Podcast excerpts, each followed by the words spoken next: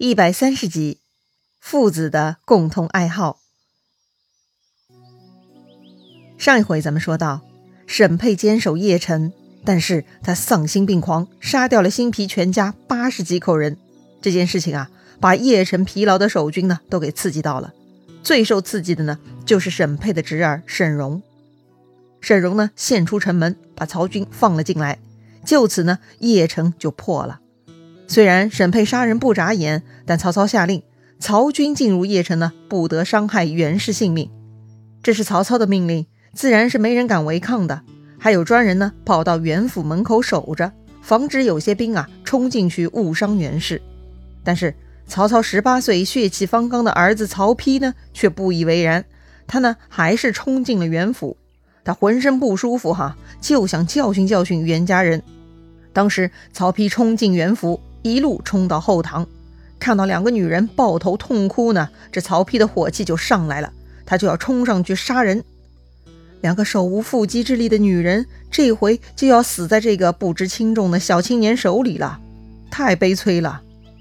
但是就在这个时候，奇迹发生了，忽然屋子里大放红光，搞得曹丕啊眼睛都花了。曹丕呢就按住宝剑，上前责问：“你们是谁？”两个正在痛哭的女人突然听见有人问话，吓了一跳。其中年长的那位就说了：“妾乃袁将军之妻刘氏也。”哦，原来是那个杀人如麻的刘夫人呐！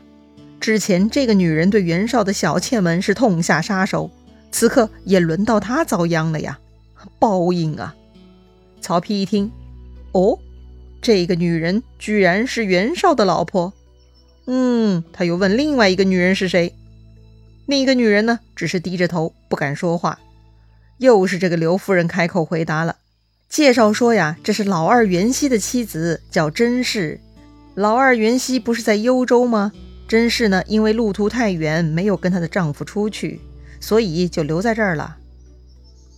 哦，这是袁熙的老婆啊！曹丕有些好奇了，袁熙嘛，那就是同龄人啦。曹丕啊，就很不客气地把这个女人拖到自己眼前，他想看看清楚，却只见这个女人呐是披头垢面，非常邋遢。曹丕也不是傻子呀，袁熙的老婆又不是叫花子，怎么会是这副模样呢？肯定有问题。于是呢，曹丕就用自己的衣袖帮这个女子啊把脸上的黑灰污泥给擦干净了。哎呀，不擦不知道，一擦捡到宝啊！这个女人呢，长得是如花似玉，有倾国倾城之貌啊，怪不得呢啊，就算是裹着炉灰，也难以掩盖其风华绝代呢。曹丕一看就心动了，哎呦我的天哪，仙女下凡呐！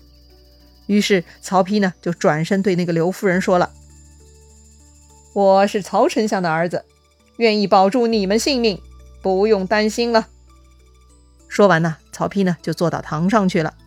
那个刘夫人听曹丕这么说呢，又想到刚才曹丕色眯眯盯着自己儿媳妇的模样，哈，这个刘夫人啊就有主意了。要想活命，除非让自己儿媳妇嫁给曹操这个儿子，那才能真正保命啊。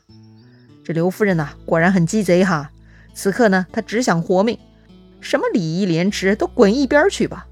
袁熙，哼，又不是自己的亲儿子袁尚。借他老婆来保住性命，那是袁熙的福分呐。反正呢，这个狠毒的刘夫人啊，此刻找到了生的希望，她呀，必须要好好把握的。正在这个时候，曹操呢，从外面也带人到了。曹操到了袁府呢，就发现不太对头，似乎有人抢先进入袁家了，就问守将啊，是谁先进去了？守将呢，只能老实回答，说是世子在内。世子嘛，就是曹丕啦。曹操一听就不高兴了，小兔崽子居然抢在老子前头了，他就准备责骂曹丕了。但就在这个时候啊，那个刘夫人呐，立刻跑了出去，跪在曹操面前，说呀：“非世子不能保全妾家，愿就甄氏为世子执戟肘。”啥意思呀？这刘夫人呢，就把曹丕说成救命英雄了。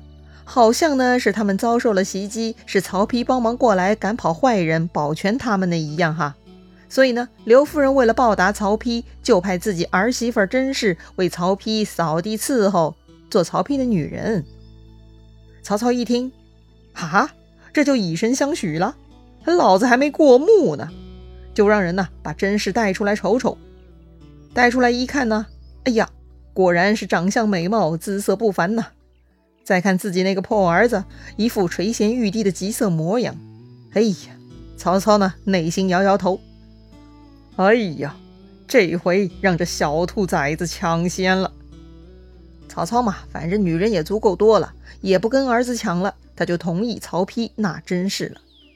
要说曹丕呢，一开始还是很宠爱甄氏的，他们还生了儿子曹睿哈。那个曹睿后来还继承了曹丕的权位。但是甄氏在后来的宫斗中啊，是败下阵来了，最终呢是被曹丕给赐死了，才活了三十八岁，跟曹丕呢做了十七年的夫妻。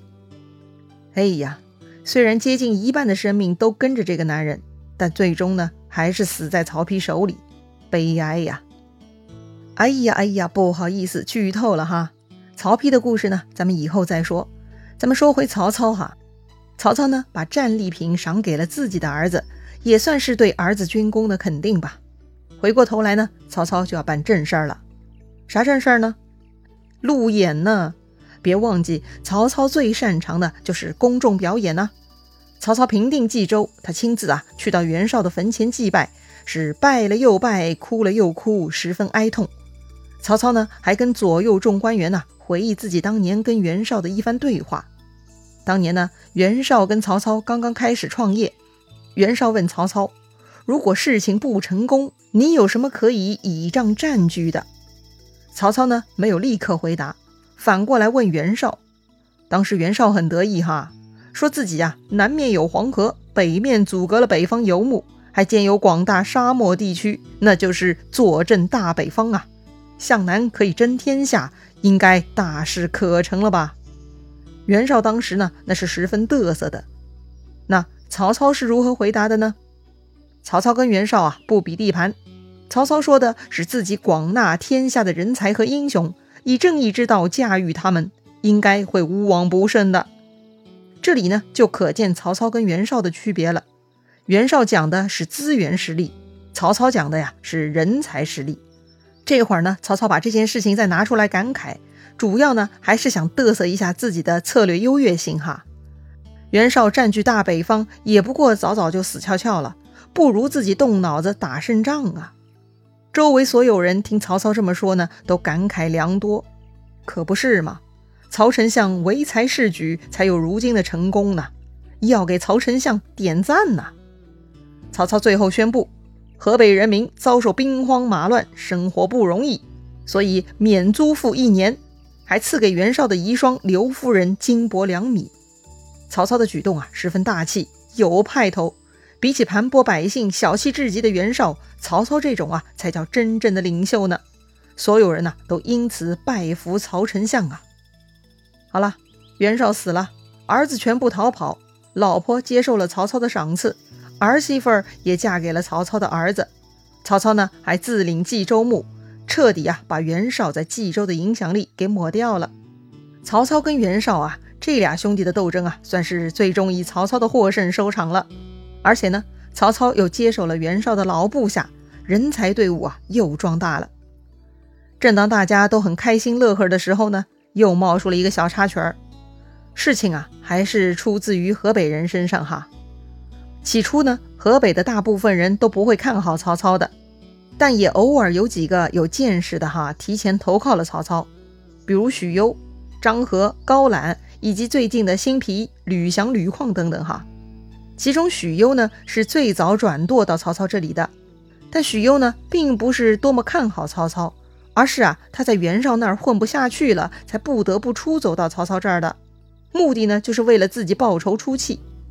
但许攸到了曹操这儿呢，还真的是贡献了不少好计策，比如火烧乌巢粮仓啦，夜袭袁绍啦，这回水淹邺城也是许攸的计策。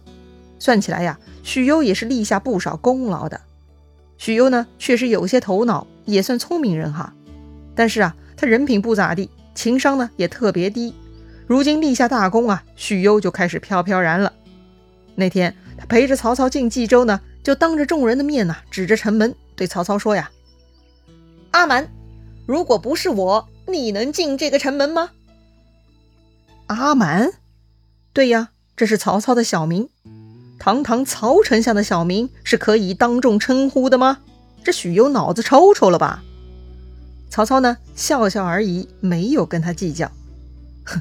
曹操是能屈能伸啊，如今能够拿下冀州，钻狗洞都行。被人叫唤小名而已，当然忍下了呗。旁边曹操的手下却不淡定了，一个个都很生气。这个许攸太过分了，居然敢直呼我们伟大领袖的小名！你以为你是谁？你这样喊丞相，意思你跟丞相平起平坐喽？那你跟丞相平起平坐，难道你比我们更高一等吗？哼小样，给我小心一点儿！这许攸啊，看曹操没有斥责自己，就以为曹操真的不在意，所以啊，他也不觉得自己有啥问题了。这之后呢，许攸逢人呢，便要夸耀自己的功劳。要不是自己计谋出众，怎么能帮助曹操夺下冀州呢？大伙儿听着都觉得很讨厌，但是碍于丞相的面子呢，都不敢发作，只能看着这个许攸小人得志哈。这个许攸呢，也看出来别人不喜欢自己这么说话了，但他呀，还是忍不住一遍一遍重复这个话题。那这是为啥呢？哼，曹操的封赏不到位呗。曹操没有给许攸记下大功，许攸心中不满足啊，所以他不停的念叨自己的功劳呢，妄图借此提醒曹操。这天，许攸在东门呢遇到了许褚，许褚是曹操的近臣。许攸啊，就像祥林嫂一样，又开始重复老话题了。汝等无我，安能出入此门乎？许攸提醒许褚哈，要是没有我，你们能轻松出入城门吗？许褚啊，早看许攸不顺眼了，那是憋了很久了。今天丞相不在场，许攸这厮又来胡说八道了，许褚啊，就再也忍不住了，许褚就发飙了。我等出生入死，冒死血战，才夺得城池，你还敢夸口？许攸看许褚出言不逊，也生气了。许攸就骂许褚：“你们都是匹夫而已，何足道哉？”什么？敢骂许褚是匹夫？这许褚一下子怒火攻心啊！他顾不得许攸是什么丞相老友这种破关系了啊！这许褚直接拔剑把这个许攸就给杀掉了。而且许褚很坦荡，他杀了许攸呢，敢做敢当。他直接提着许攸的脑袋来见曹操。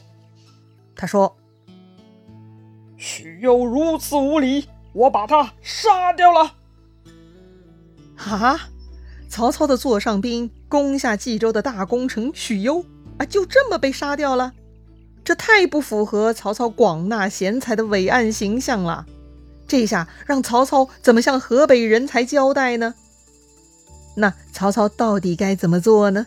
咱们下回再聊。